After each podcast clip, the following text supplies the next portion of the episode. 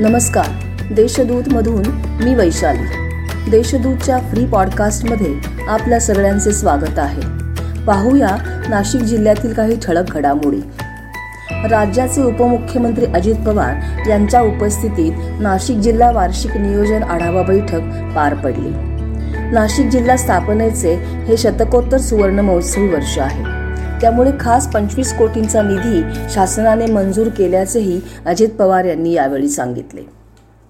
नाशिक महानगरपालिकेतर्फे थकीत घरपट्टी वसुलीसाठी अभय योजना सुरू करण्यात आली आहे.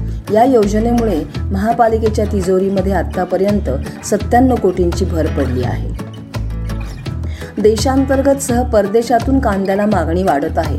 लासलगावसह जिल्ह्यातील बाजार समित्यांमध्ये कांद्याची आवक घटली आहे.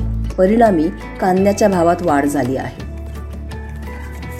आदिवासी विभागात रोजंदारीवर काम करणाऱ्या तृतीय आणि चतुर्थ श्रेणी कर्मचाऱ्यांनी आपल्या विविध मागण्यांसाठी नाशिकमध्ये बिराड मोर्चा काढला. मागील चार दिवस नाशिक शहर कमालीचे थंड झाले आहे.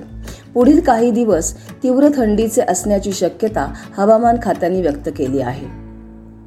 नाशिक जिल्ह्यात प्राथमिक शिक्षकांची सुमारे चारशे पदे रिक्त आहेत. ही पदे तातडीने भरण्याची मागणी केली जात आहे. पालखेड डावा कालव्याचे पहिले आवर्तन सुरू झाले आहे. यामुळे लाभ क्षेत्रातील सुमारे पंधरा ते वीस हजार हेक्टर क्षेत्र ओलिताखाली आले आहे. मालेगावमधील दोन लाखाहून अधिक यंत्रमाग पंधरा फेब्रुवारीपर्यंत बंद राहणार आहेत. सूतदरवाढीच्या वाढीच्या तुलनेत ग्रे कपड्याला मागणी कमी असल्याने हा निर्णय घेण्यात आल्याचे पॉवरलूम असोसिएशनने स्पष्ट केले. चौऱ्याण्णव अखिल भारतीय मराठी साहित्य संमेलनासाठी पस्तीस समित्या व त्यांचे प्रमुख उपप्रमुख यांची नावे निश्चित करण्यात आल्याची माहिती समित्यांचे मुख्य समन्वयक विश्वास ठाकूर यांनी जाहीर केले.